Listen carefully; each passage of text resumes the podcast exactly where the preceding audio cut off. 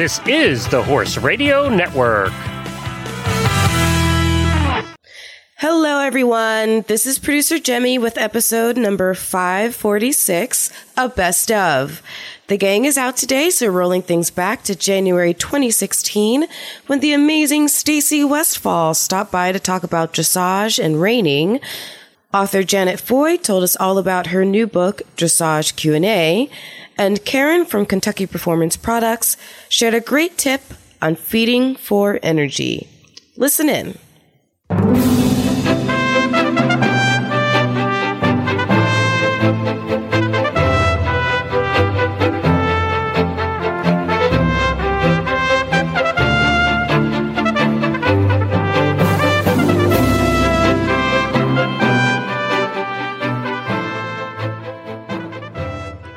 Is Reese Koffler Stanfield from Loxahatchee, Florida. This is Phillip Parkes from Rockwood, Ontario, and you're listening to the Dressage Radio Show.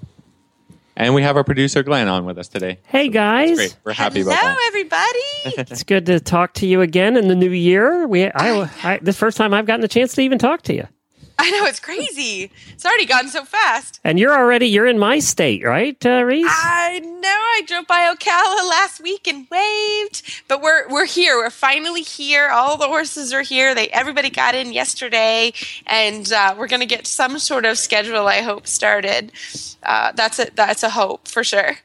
Well, good. Well, we're looking forward to having you here.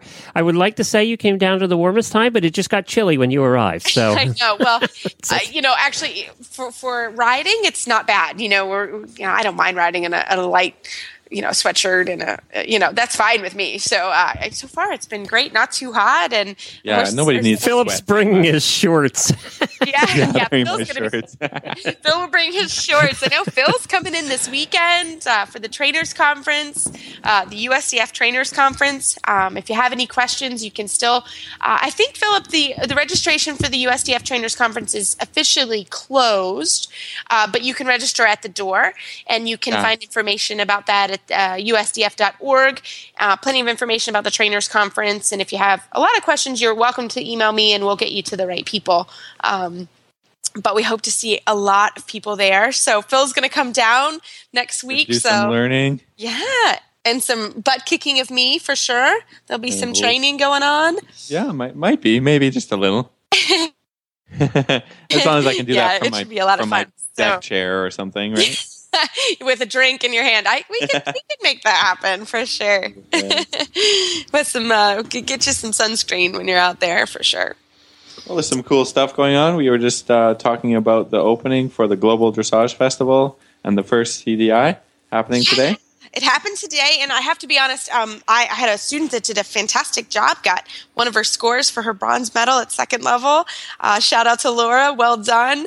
Uh, and uh, so I was over in the national part of the horse show and got to poke my head, poked in just for a minute to see the Grand Prix. Looked quite good, Uh, but I have to be honest. The results aren't up, and um, but.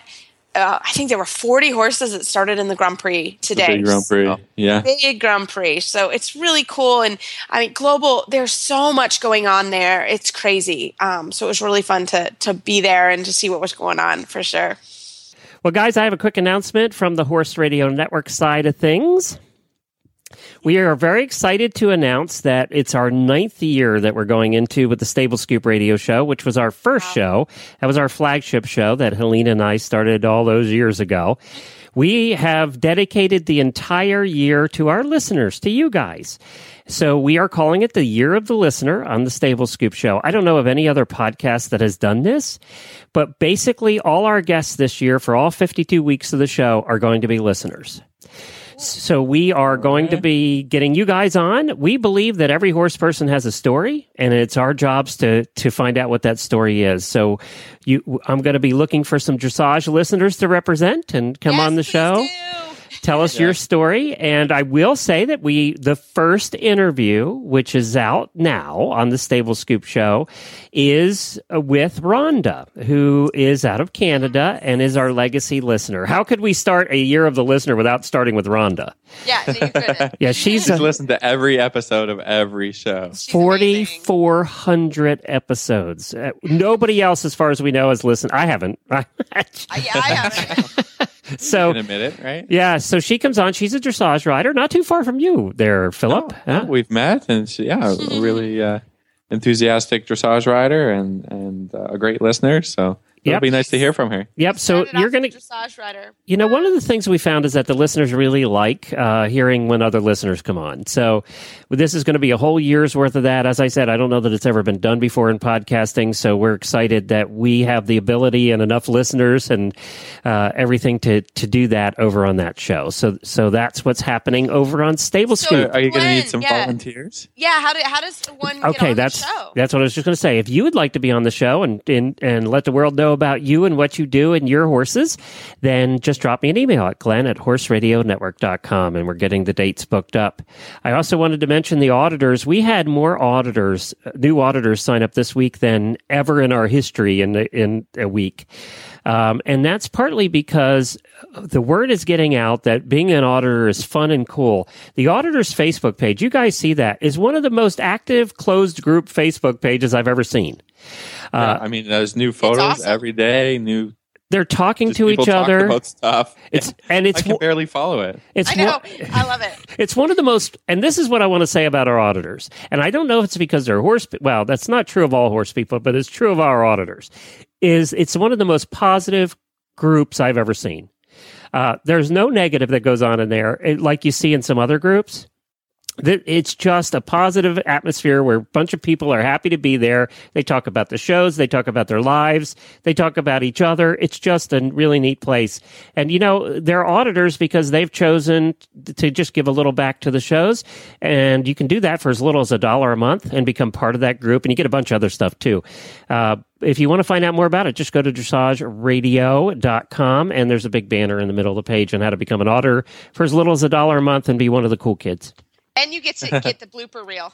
Yes, you get the blooper we are, reels. Like, terrified of the blooper. well, and that's because you're most of the blooper reels. reel. yeah, that's true. I love the blooper reel. Oh, it's totally true. I We're so most of Sometimes the I fall reel. asleep on the show or, or on you guys. Yeah. you All know, the time. that's Phillip, we have gotten more use out of you for the blooper reel than almost anybody else. It is so true, I don't, care. I everybody. don't take, I don't take myself seriously, so that's fine.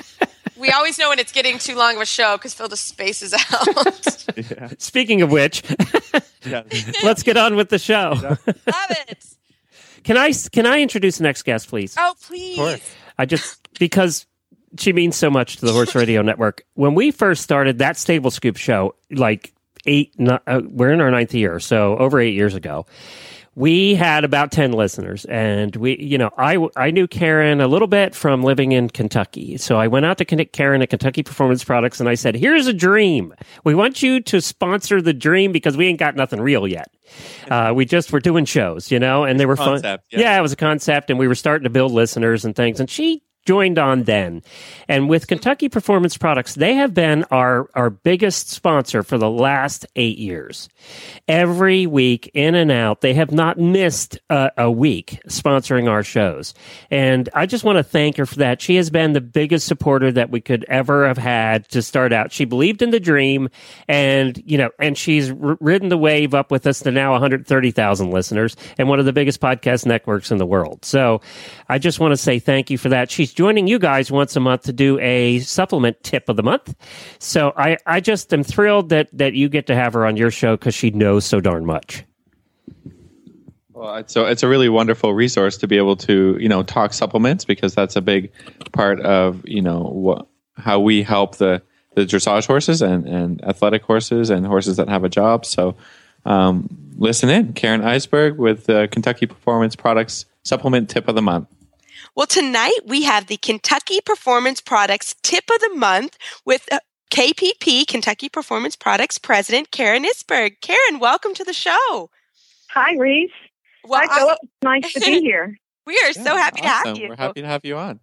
Well, Karen is fantastic. She is who we work with at Maple Crest Farm with our supplements, and she is a genius. So I'm so happy that she's here to talk to us um, today. We're going to talk about uh, this month feeding supplemental fat to meet your horse's energy requirements. So, Karen, that is already so. I'm like, I'm like, oh my gosh, what are we talking about? I love it. So, can you get us started? Okay. Well, you know, nowadays, um, we face a lot of issues with our horses. We've learned that um, if we feed them too much starch and sugar, so too much grains, that that it causes a lot of trouble in the hind gut, and it leads to situations um, like ulcers and colic, and also insulin resistance. So we've learned from that, we've learned that we need to come up with a different source of energy, and that source of energy is turned out to be fat. And actually, fats are kind of found all over the place. Um, did you know, Reese, that your pasture is anywhere from 2.7 to 4.8 percent fat? No, really? Yeah. So when your horse is is out eating grass, he's actually eating fat. Oh.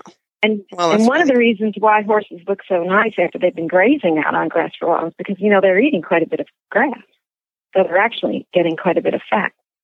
Interesting. puts that pretty bloom on their coat.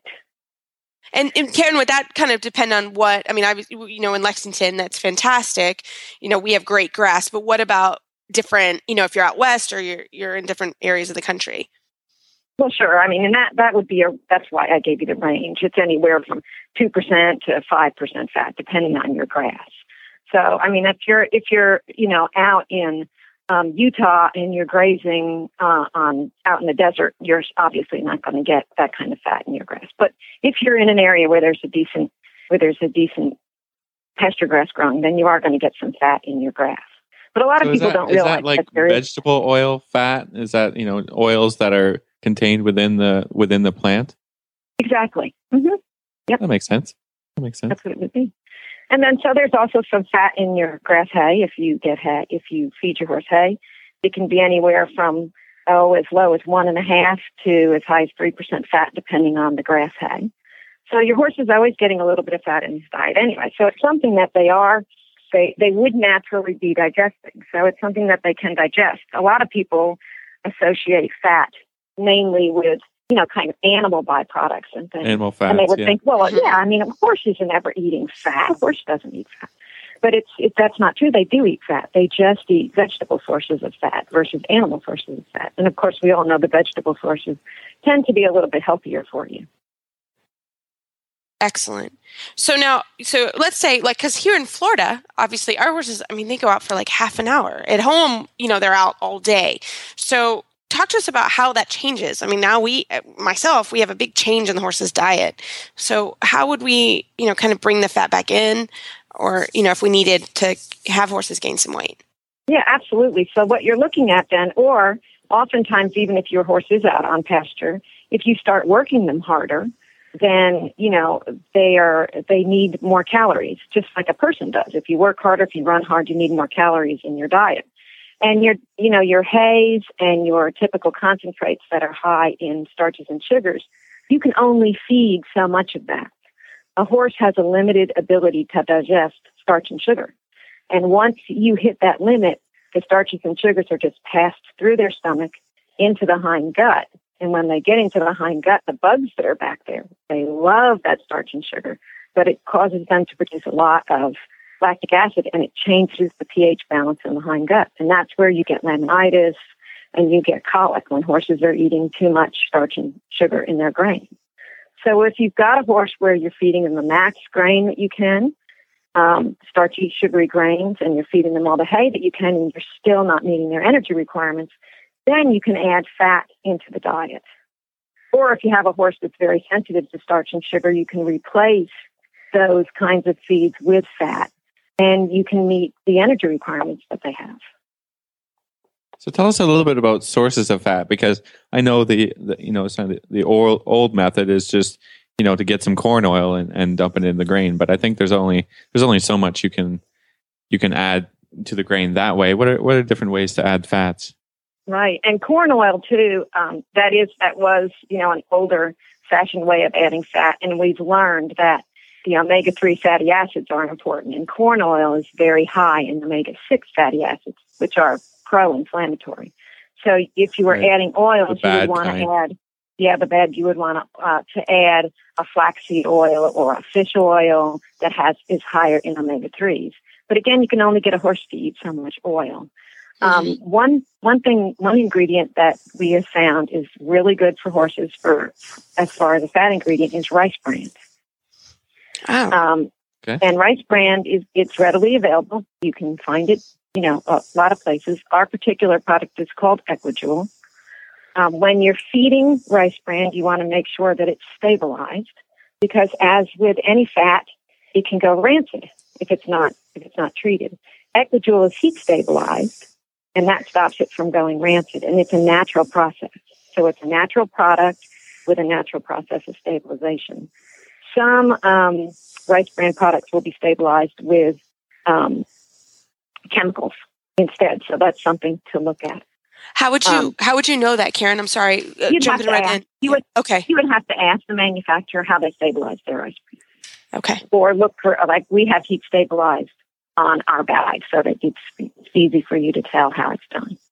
Got it. And then, of course, fat provides almost two two and a quarter times as much energy as the carbohydrates. So you feed a lot less, and you get a lot more energy. So you can make your meal size much smaller. Uh, is it is it fairly easily digested by a horse? It is once the horse gets accustomed to it. Like um, when we talked about in the beginning, there is fat in a horse's diet naturally, so they have some capacity to digest fat. And then, of course, as with anything, you would introduce it slowly to the diet, and then once the horse is accustomed to it, they digest it very well. Are there any uh, d- uh, dangers associated with this with this feeding? I mean, could you could you overfeed it? Well, like anything, I mean, if you overfed fat, you would you would get some diarrhea. Um, horses can tolerate up to twenty percent of the entire diet, of the total diet in fat. That's a lot of fat. Yeah, yeah, it is a lot of yeah. Yeah, that, that's buckets. You'd have to really work hard to overfeed it. Yeah, got it. But yeah, you can. Um, some of the benefits of fat um, are that, like we said before, the concentrate portion of the horse's meal can be smaller. You, you really never want to feed more than five pounds per feeding because that's about the capacity of the stomach. So you can feed smaller meals because it's more energy dense. Um, and that lowers the risk, of course, of any digestive upset. Um, feeds that are high in soluble carbs, which are the starches and sugars, they cause a lot of hormone surges. They, they burn very quickly. It makes the insulin rise very quickly and drop very quickly. And, you know, if anybody is, you know, if you've ever been hypoglycemic, you know how that feels. You know, when all of a sudden your sugar goes up and then it goes down and you feel terrible.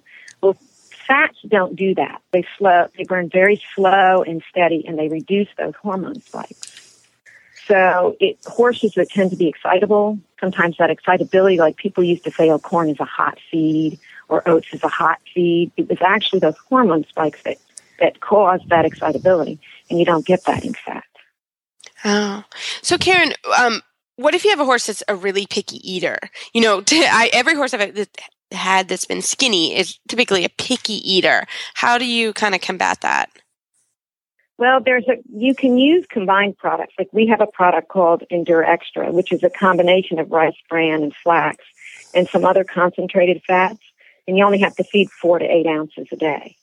Um, and we combine that with some um, pre and probiotics that will help the horse's gut to be will help their appetite. They'll feel better, so they'll eat more. So that's the type of product that I would recommend if you have a real picky horse. Um, the Equijewel rice bran is very well accepted by horses. It has a kind of nutty flavor to it, and they seem to really like it. Yeah and I've had great luck with that Endure Extra. My picky eater Zoe um, loves it, and he he's really picky, and he does a really good job. I actually had to call Karen and say, um, I think I need to back him off the Endure Extra, uh, and, and, it's been a really really helpful product for us, especially moving him around and showing he has a tendency to come off feed, and and he eats it um, really really well. Well, Karen, thank you so much for coming on tonight. This was a great topic, and I can't wait for next month's uh, KPP supplement tip of the month. Uh, Karen, how would people find you online and find some more information about uh, just any supplement questions they have?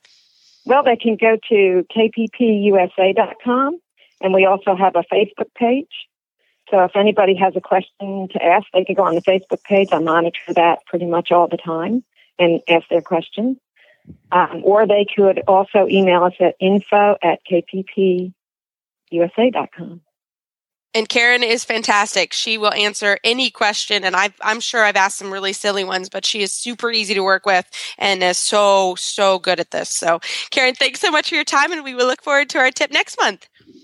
Thank you, guys. Have a nice day.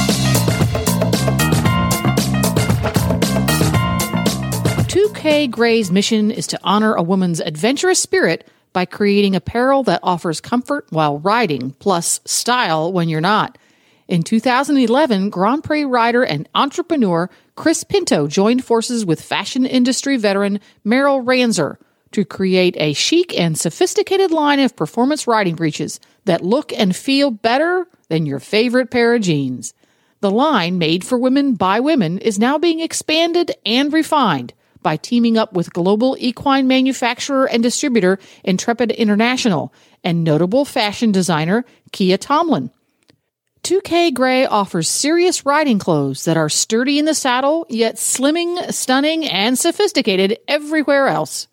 Each detail, from pocket shape to seam placement, is designed to enhance a woman's silhouette and to celebrate different body types. The collection is machine washable and proudly designed in the USA. Check out the new and exciting designs at 2kgrey.com. That's the number 2, the letter K, G R E Y com. You can also follow them on Facebook at 2K Grey. Feel better and ride better. 2K Grey.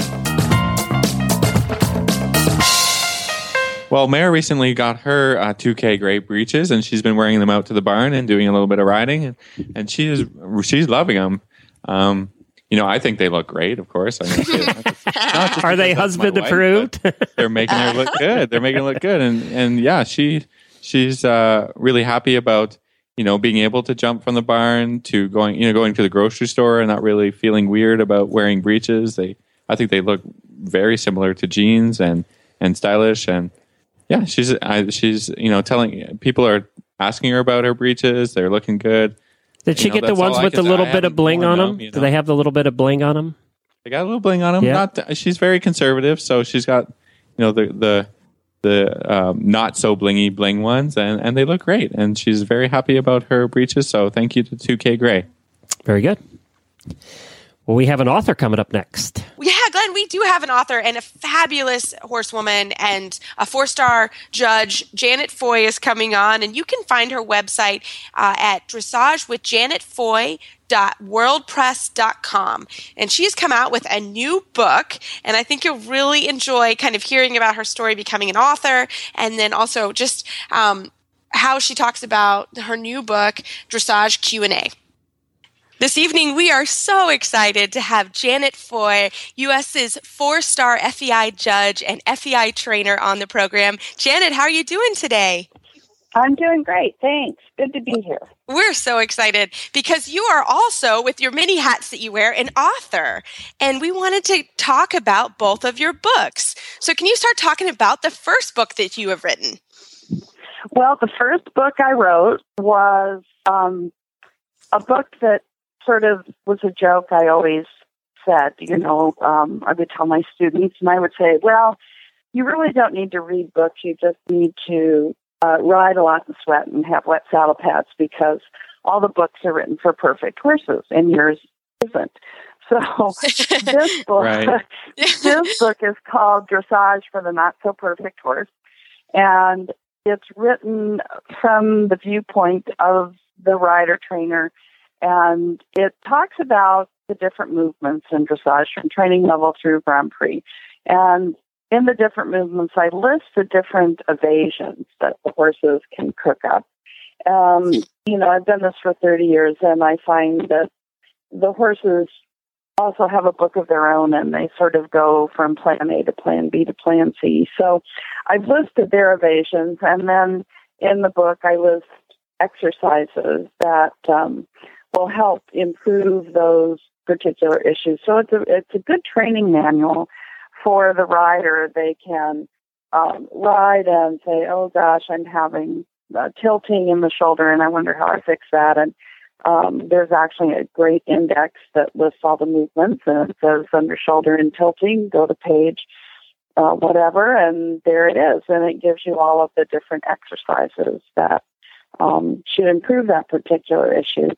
Um, so it was a great book to write. Um, it gives also the benefit to everyone of all the fabulous people I've worked with over the years, and I've worked with some of the top people in the world. And um, given, I, you know, no one invents anything new really. We just sort of change it a little bit. so um, it's it's a great um, a great book to just sit down and and read and, and also take with you to the barn. It's also available on Kindle so you can have it in your barn or on your phone and, and quickly look. And I've, I've had a lot of people say they, they carry their phone along with them when they ride so they can look up the different exercises in the book. So That'd I be think, perfect. I yes. think that's fun. Yeah, exactly.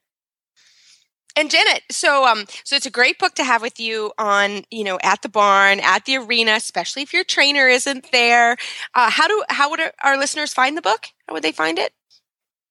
The book's available um, on the Trafalgar Press website, which is the publisher, and it's also um, at the top of the best-selling horse book uh, list at Amazon, so you can get it um, either place. I think a lot of local dressage stores also carry it. Um, but if you just Google dressage for the not so perfect horse with Janet Foy, it'll come up and give you all of the different places that you can purchase the book.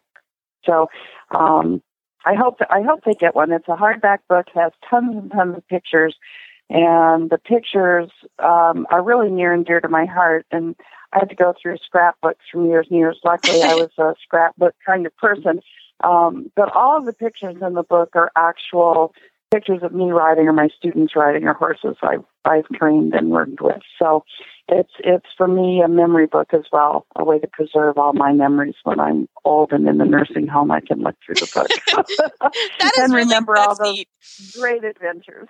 I love it. That's awesome. So now you've also written a second book, and, and you told us off air, and you'll have to tell us on air um, th- that you weren't going to write another book, and then this Mm. one came about, right? Right. I didn't really want to write another one. It's so time intensive, and the editing process um, was very, very intensive. And I had a great, great friend who helped me edit the first book. And so they kept saying, "Oh, please write another book." And no, no, no. And they kept shooting titles and ideas. And um, they they finally got around to one with questions. And they said, "Let's just get hundreds of questions and maybe that will inspire you. So it did because we have the second book, which is called Dressage Questions and Answers with Janet Foy, and it it really was fascinating. We had five or six hundred questions that came in from the different Facebooks, mine and the publisher at Trafalgar, and it was very very interesting. I had no idea how I was going to set the book up.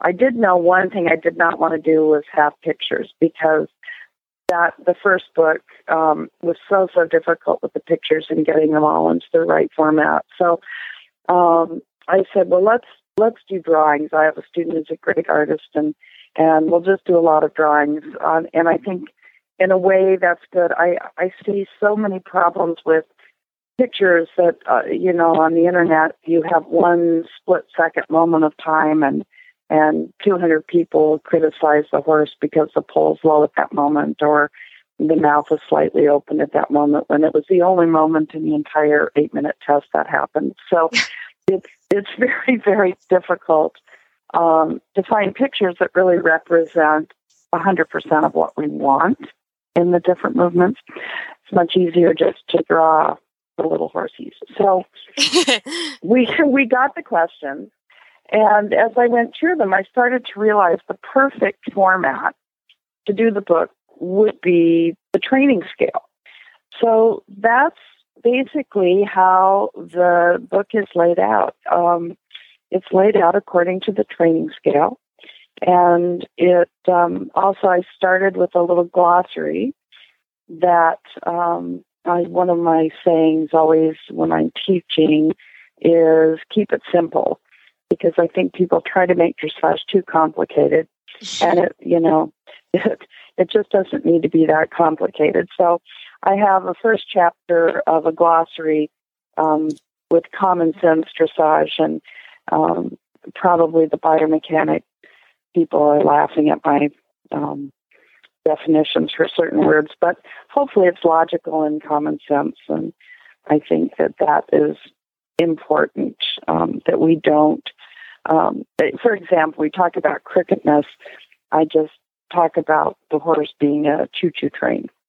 I like it. Having, I've ridden that horse. I've ridden the, the choo-choo train. right, and having the different cars uh, going around a curve without any of the cars derailing. So, um, you know, giving, making it simple and giving a good visual for people to think about instead of, um, you know, all of these big long words that really.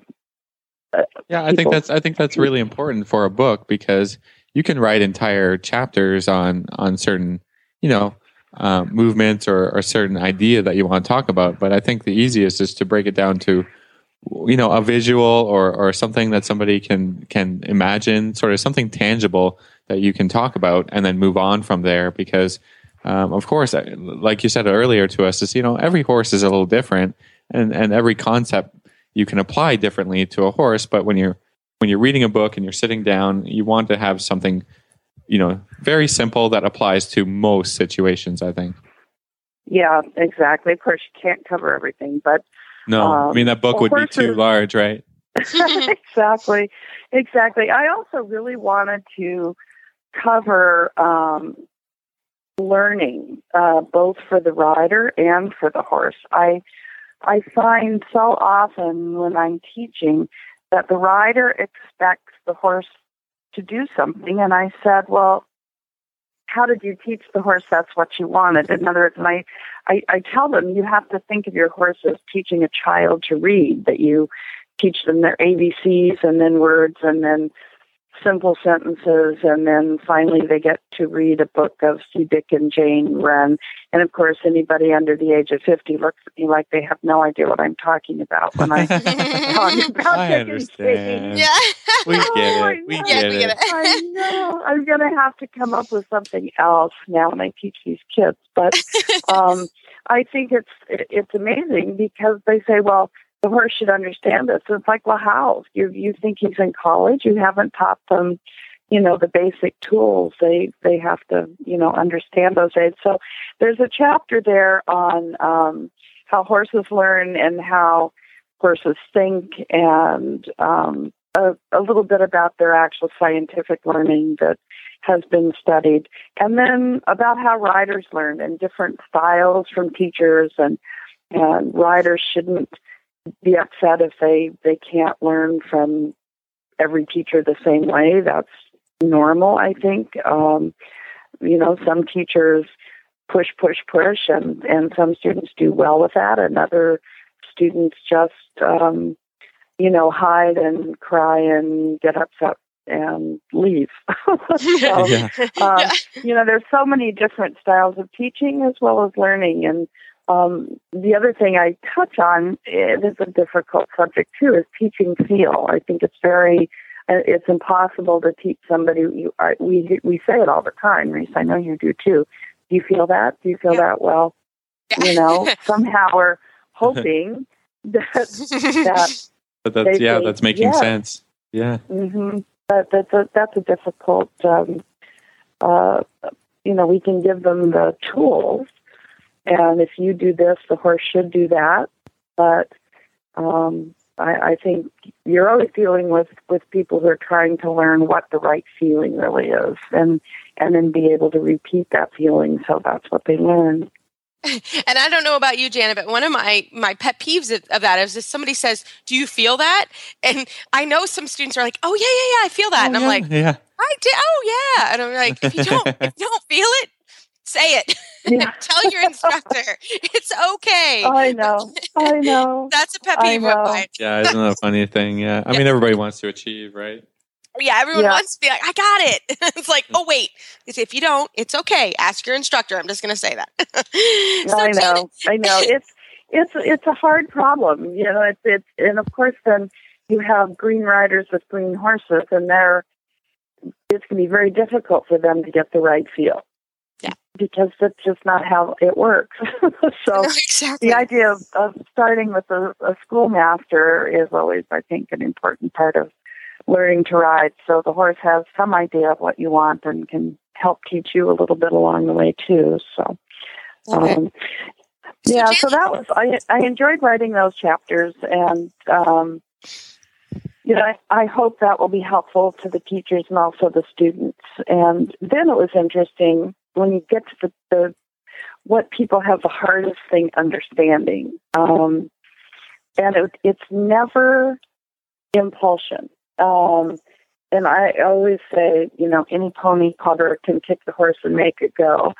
And that the the difficulty. I think 30 years ago, when we had those old, heavy warm bloods that were like one generation separated from the plow horse, they were the laziest, dullest things. And I think at that time, it really was about impulsion because they were lazy and they didn't want to go. And they had no tension really in their brains or their bodies. They, you know, you could bounce on their back all day long and they could care less.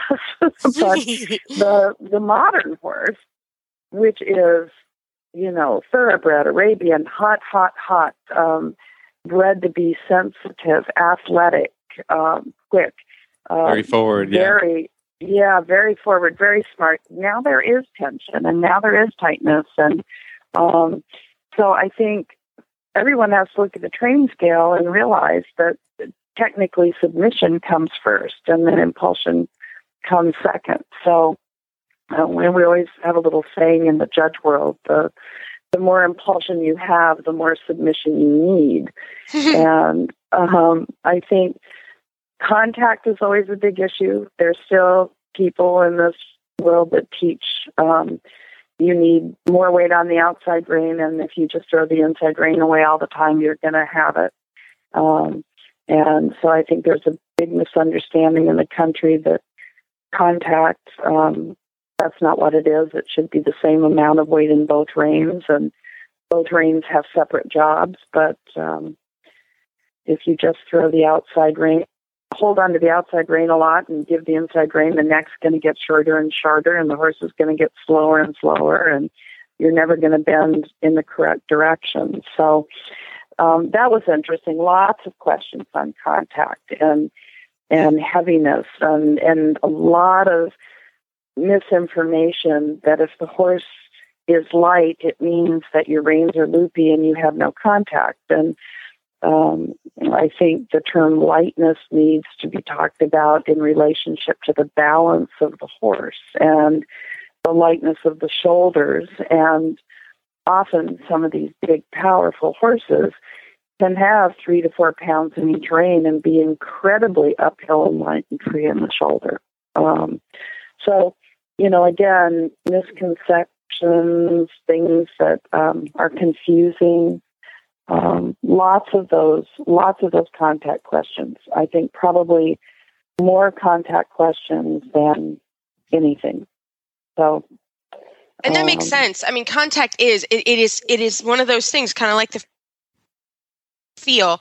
Once you sort of learn and understand it, it makes more sense. But as you go through, or if you change horses, or as you go through the different Mhm. levels, it can get confusing on, on what it should feel like and, and as the horse collects, you know, what happens. So that's fantastic. I can see why that would be a huge part of the book. Yeah, I and I just nobody really talks about the shoulders. I mean, they do in Europe. Um, the judges talk about it. The breeders are breeding horses with super long forearms, so the shoulders are ten times freer than they were back in the old days. I mean, it's a whole different conformation now um, in the shoulder and the front leg than we had 30 years ago. And there's still, yes, the hind legs are important, of course. That's where the energy comes from. But um, you just can't whip on those hind legs and get collection. You know? Right, right, exactly. You know, um, it's it's it's it's a process, and I think um, straightness is also very very misunderstood. They everybody thinks that if the horse is straight, Um, they should be like an L and be stiff. And nobody talks about the line of travel and and that the hind legs on the line of travel in every movement except for um, haunches in and half pass. And those are the only two movements that put the forehand on the line of travel. Every other movement has the hind legs on the line of travel with the shoulders slightly displaced, and that's what straightness is. Um, and when I say that, people look at me like, whoa, that's really amazing. so, well, but know, it is good. To, exactly, it's it's good to talk about and read about it, and, and even just reading it um, in your book, maybe somebody can get it. Their trainer's been saying it to them, but you say it slightly different, or you know, some of my students read really well, and they'll read it and be like, "Oh my gosh, this I read this," and I'm like, "We talked about that yesterday," but yeah, I happens a know. lot. And I tell them, I Yeah. said, of course, there's always an exception. And then you talk about the one tempi changes, piaffe and passage. Those movements can be totally straight like an L because both hind legs are carrying the same amount of weight. But we're not going to work on that today. right, right, right, right. Um, because you're really only doing second level. So you'll get there eventually, but that is, you know, very, very strong. And, and so we, for our, you know, for where we are, we just need to think that shoulder forcing. That's a real good thing to think about. I love it. Well, Janet, thank you so much for coming on our show. And uh, once again, how do our readers find the books? Um, they can go, Google is a wonderful place. They can go to Google and they can type in dressage question and answers with Janet Foy, or they can type in uh, dressage for the not so perfect horse with Janet Foy. Or easier still is to go to the Trafalgar Press website. And how do you or spell that? Amazon. I'm sorry, how do you spell T Trafalgar? R A F A L G A R. That's like the square in London. Fantastic. Well, Janet, thanks for and coming. on our- exciting for me. I have one more thing I want Yes. to say. I'm very Yeah, excited. course. I just found out my first book has been sold to Europe and they're translating it into foreign languages. So that's That's that's huge. that's very I'm very Such happy a- with that. That's So- awesome. Congratulations. That's fantastic. Well, we have some international listeners, so they'll be able to get it soon in their countries as well. Well, Janet, thanks so much for your time tonight. You're and we look welcome. forward to Thank having you you. back on. Okay, thanks so much. Talk to you soon. Welcome to bedinabox.com, where you'll find the most comfortable, pressure relieving memory foam mattress at only one third the cost of the leading brands. We have created an exclusive memory foam that sleeps cooler, rebounds quicker, and cradles your body in pain relieving comfort better than other types of memory foams. Introducing our new memory foam technology. By swirl infusing gel into our advanced memory foam, we have created an even cooler, more comfortable sleeping surface. Best of all, it's made right here in the USA. He had been dealing with back pain and chiropractor visits for a while, so we decided it was probably time to find a new mattress. So we started doing some research on memory foam mattresses and found bedinabox.com. We were on a trip with some friends, and they actually had a bed in a box mattress in their camper. And on their recommendation, we decided to get one for ourselves. They got it to us in no time. We had no problem adjusting, and we were thrilled with the comfort. In fact, my husband doesn't have to get up early anymore due to back pain. He can lie in bed for as long as he likes without any discomfort. We recommend Bed in a Box to anyone who has back problems or just needs a good night's rest. We believe we have created the world's best memory foam mattress. Using independent accredited labs, we have tested our mattresses against the industry leaders to ensure comfort and durability. Test results show our mattresses relieve pressure better than the more expensive ones found in retail stores. Buying a mattress over the internet may seem risky. That's why we offer a 120 day zero risk return policy. You get a full 100% refund if you're not satisfied. No hidden fees and no return shipping charges, and we back them with a 20 year warranty. Sound too good to be true? Don't take our word for it. Read what real customers are writing about us on Facebook, Twitter, Viewpoints.com, and other third party review sites. We are dedicated to quality and service. We offer fast, free shipping to the contiguous U.S. Your mattress will arrive conveniently packaged and will be ready to sleep on within minutes. With the benefits of the leading brand mattresses, but at one third the cost, why wait? Start getting the best sleep of your life. Call, chat, or email one of our friendly customer care agents to learn why 99% of our customers sleep better and toss and turn less on their new Bed in a Box mattress. Well, today for our total saddle tip trainer tip of the week, we're going to have Stacy Westfall talk about beginning her dressage journey. This tip brought to you by Total Saddle Fit, the shoulder relief girth that Reese and Phillip both love. And here's why. The saddle fit solution you have been waiting for is finally here. TotalSaddleFit.com is proud to introduce the shoulder relief girth. This strategically shaped girth actually moves the girth line of your saddle back over one inch, thereby freeing your horse's shoulders from the saddle. Traditional girths pull saddles up against a horse's shoulders and often over the top of the shoulders. The shoulder relief girth's recessed ends allow for the billets to buckle into the girth farther back to give your horse unparalleled freedom of motion.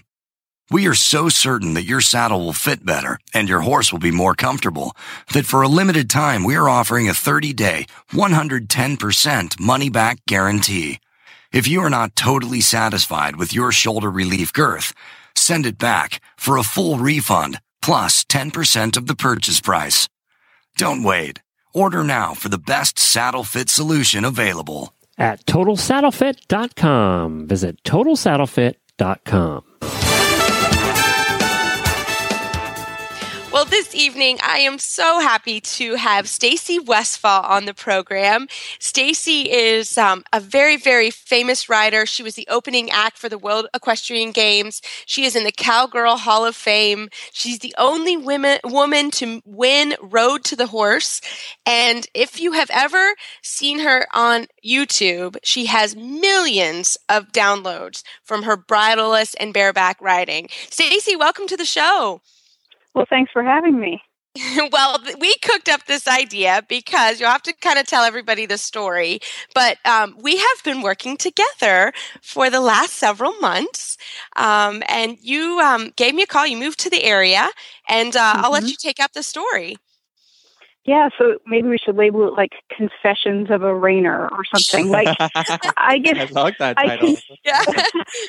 I confess I'm mostly known for my reining or, you know, the natural horsemanship colt starting, but I've always wanted to know more about dressage. And, you know, I don't know if I told you, Reese, but I grew up in Maine. And a long, long, long time ago, when I was little and my mom was like, we should take some lessons, we went to a place called Hillside and took some lessons from, um, okay, from the interns and stuff at where Michael Poulin was. Oh my gosh. And yeah. we would go and we would watch and we'd watch these amazing horses and we'd get on the lesson horses and, and be like, I don't even know what a lead is. and so way, way long ago I saw dressage, but now I'm just getting around to really trying to figure it out. I love it. So you called uh, a couple months ago and said, Reese, I really want to learn about dressage. And that's mm-hmm. when I said, Stacy, I really want to learn about reining. So you're doing much better on your transformation than I am doing on mine. I'm not going to lie. Um, but so let's talk about kind of your start in dressage because it's really, really fun. And we, we laugh a lot, if anything. Uh, we have a very mm-hmm. good time, especially during my lesson, which is re- Stacy's much better than I am. I will tell you that right now. no, I think well, it was kind of interesting. Um, one of the times I came up, uh, a young lady came with me, and I loved the comment that she made. I wish I could phrase it as well as she did, but she had been watching me, and you know, at at the barn and watching me ride my horses, and you know, trying to figure out this dressage stuff, and she was watching me struggle, and and you know, I don't know if a piece of her was starting to think, I don't know this Stacy Westfall person, I don't know about her. But it was interesting because we came up and she was watching you trying to figure out some of the stuff with the reining, and she was like, "This just really." When we left, her comment was beautiful, and I wish I could get the phrasing right, but she was like, "It's so inspiring to watch people that you know are really good in their own discipline reaching out of their comfort zone." And trying something new. And she said it was refreshing to see that it wasn't just easy for us. Yeah, it's like, hard. It it really it's is really hard. It's really hard because your body, you know. So one of the things that that we've learned about reining versus dressage is dressage we're much more specific about where our body is Mm-hmm. Mm-hmm. versus Yeah. the the reining. So that's been one of the challenges with you um, is teaching and, and working on how you sit and being very specific about how you use each of your body parts. Yeah, Uh, for sure. For sure. That's been hard, Because- right? Yeah, because with the reining, it's sort of about like if you can get it done. So the riders can have a quite a bit of variance in how, you know. So for example, when people run their circles, some people like to stand up in the stirrups and really lean up over, and and they'll call it like chasing. They'll have their hand more than halfway up the horse's neck when they're running the circles, and other people will sit deeper in the saddle and and you know, kind of lighten their seat, but they'll still be like basically sitting back on your pockets and chasing the horse in that circle. And it's like two different, completely different styles of how you can run it. And it doesn't matter. It's judged on the overall how well the horse performs it. So for sure, um, it's been definitely eye opening because, you know, I come up and, and it gives me a lot of places to analyze, hey, how, why do I have this habit? That's, that's something that I do a lot. Like, where is this coming from? Why do I use it? And I should be able to have more than one tool, so I should be able to do what Reese is telling me, even if it's not the most natural. yeah. So one of the things we found was um, your outside leg, right?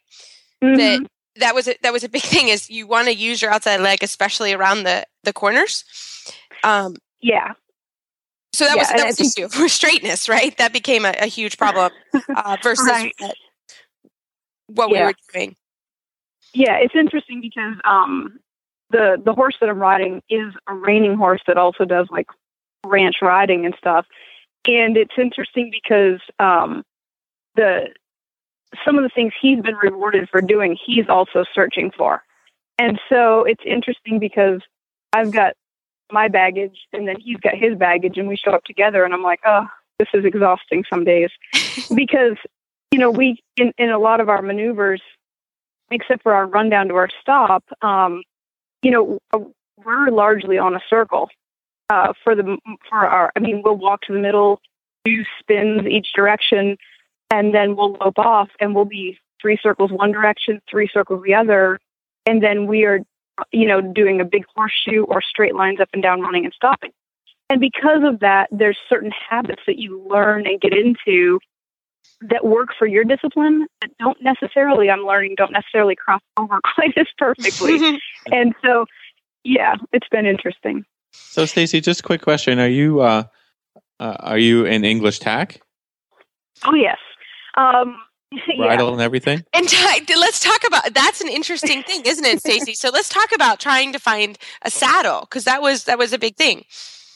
It was. It was interesting because, you know, um I don't know anything about how the saddle's supposed to feel. And so I think my first lesson, I think I did everything in Western tack, correct? Yeah, I think. You, Yeah. well, no, you had an And English bridle and a and a Western saddle, and I had my Oh. lesson in a Western bridle and an English saddle. It That's very right. funny. We were both we were both half and half. That's right. Yeah. I think I have a picture of this somewhere. We may have to post. Uh, yes, I think we and then and then I went out and I kept I kept trying. I do really enjoy that a lot of the stores will let you take a used saddle and and use it for a week to try it out. And between that and riding in different borrowing saddles and everything, I finally chased down one that I liked, and I was really really happy when Reese said I'd done a good job. Yeah, it looks good. It looks really good. And um, so, Stacy, kind of tell us um, what's your what's your next goal? Because I think we're going to have you on uh, kind of periodically throughout the year to kind of see how your journey's going and, and what's going. So, what's the, what's the next goal? Okay, one of my main goals for one of my next lessons with you is that when you see leg yield, I automatically know what you mean. That's a good one. Yeah. Okay, it's just cow. it's crazy. Some of these little tiny things are driving me slightly crazy because um it's like if I if I watch a video on it or if I go do it without thinking about the label, like you know, I there's I can control the parts of my horse's body, but when you just tell me a term, the terms don't just lock in my head. And that's a little bit frustrating because it obviously gets in the way of something that it, it just in a way it feels silly to be running into that at my stage of life, but it's the truth. And so that would be really nice. And then It's, a little, being it's able just to a little different language, right? Yeah, well, It it's like when I have my lesson on Sia, you know, you'll you'll tell me something. You're like, okay, we're gonna we're gonna work on our spin, and I'm like, huh, huh, what do we? I mean, you know, like I'm like Yeah. that completely out, like blows my mind. I'm like, well, what do you mean? You know, so it is it is hard, and and learning the actual, you know, we all think in dressage, we know, like, okay, we, you know, I say leg yield, and whew, off you go, but you know, again, it's learning something new. You know how to yield a horse. I mean, you do it all the Mhm. time. It's just right. what are the and different I think and I think that's where in at home when I'm riding, nobody's saying leg yield or doing whatever. And so in my mind I'm thinking I'm gonna move my horse towards the wall, I'm gonna move this way, but I'm not thinking in the terms that you use. So it's little glitches like that that make the lessons not as smooth as they could be because I'm like, oh wait a minute, which one's that again? Going, Yeah. this is this is just silly at this point. no, Yeah. it's true. And we um we also did a little test riding because we have some shows at home. Uh so what was that like? Your first test? Um terrifying. Not terrifying. Come on. well, it's not scary. well. So what happens is, is I see it all the time. One of the reasons I love doing this, um, a few years ago, I took up, I, I did um, mounted shooting, and so I showed in mounted shooting for a few years, and that was a whole new learning curve. And so, completely different discipline than anything I'd done before. And there's the fun thing about signing up to be a new learner in a new discipline is it helps you remember when you're teaching what it's like to be learning because was fascinating me again as I'm writing this test and I have to say I love that somebody can read the test because Yes. yeah, yeah. Tell you exactly where the to go. they can't. Although at home I've been practicing so that I've got them memorized without that because I I know from my reining experience that I need to know my test so well that I'm not thinking about it that I could be thinking when I end this free walk I want to pick up on my inside hand gently so my horse doesn't look resistant. I know I need to be thinking about how to ride it, not where the letter is. So I've got to get to where the pattern is second nature but there's a lot of repetition. Hey, I gotta say, so if Stacy could add shooting to dressage, all the horse husbands in the world would be happy. I love it. I love it. Now, well, you did, did a great job. Thank you. And we and we had to talk about what's the difference between sort of training and practicing for the horse show. That was our last lesson. Was we we rode through the test start to finish. We had to we did it a couple times, which is normal, um, and and really just to talk about what's the difference there between the two. And um, so that was really fun.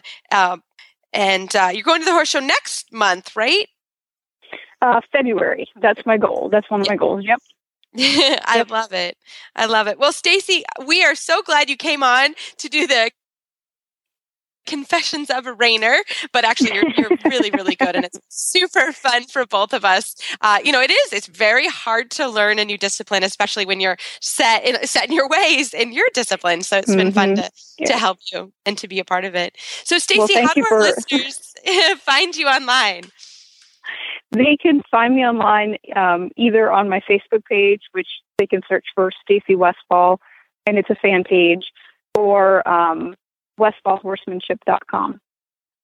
fantastic And I have to, yeah, I have to thank you, Goodreece. Thank you for um, like when I made that first phone call, I was so nervous. Like, oh, I've got to confess that I'm a reiner that wants to take dressage lessons on my reining horse. And thank you for being excited about it and not, you know, making Oh, fun of me. Oh, I, I feel the same way. I mean, you know, exactly. We're doing the same thing. Like, I'm serious. Stacy is way better and actually much more dedicated to her dressage learning than my reining learning. But I'm trying, and uh, it is. It's really hard to do something different and to stretch. And and I think all good horsemen do that and and so that's why we're both uh, working together and i feel the same way because i'm like i said i'm way worse than you and you're way patient Oh no, you're going to come back from Florida and all that warm weather and riding. I'm going to be freezing up here. You're, you're going to be spinning circles and doing all kinds of things. I don't know. Do they allow reiners in Wellington? Is that uh, from, Yeah. You might get kicked out. I'm not sure. Well, I don't know. If, well, we're we're working on we're switching. We're kind of working on our, our Western dressage until I have more assistance with Stacy because I I really don't know what I'm Okay. doing. So, um, but uh, it's been super fun, and, and and we'll keep everybody in touch with our journey. And uh, for sure, Stacy, we'll have to uh, check in next month on how the horse show goes. Yes, that will be interesting. Thanks, Stacy. we'll talk to you soon. Thank you, guys. See you guys later. Well, as always, we love listener feedback. We love emails, Facebook shout outs. Uh, so, Phil, we actually have a um, a question, an email question that we don't need, we don't really know the answer to, and we're going to need some help. We're yeah, we're going to need the help from our listeners, you know, to uh, to give this other listener uh, some advice. Um, so I'll just go to the email. It's a question for Reese and I um, about somebody who has an opportunity to go to Ireland in September for two or three weeks uh, for a horse vacation. Um, she would like to take some dressage lessons there, and she needs a recommendation for a farm or instructor. So we're going to throw it out to our listeners out there in the in the internet world to give us uh, some recommendations that we can pass on to this listener about riding vacation in Ireland. So um, any help would be very much appreciated, I'm sure. That would be great, and we would love that. So you can find our show notes and links to today's guest on our website, dressageradio.com. Like us on Facebook, just search Dressage Radio Show. Follow us on Twitter at Horse Radio. If you have a great suggestion for the Ireland trip, you can email me at reese at horseradionetwork.com, and my website is maplecrestfarmky.com. You can find me at phillipparkesequestrian.com and my email is phillip at horseradionetwork.com. I'd like to thank our sponsors this week for allowing us to put on a great show. And don't forget to check out all the other shows on the Horse Radio Network at horseradionetwork.com. Everybody, keep your heels down and your shoulders back, and we'll talk to you next week.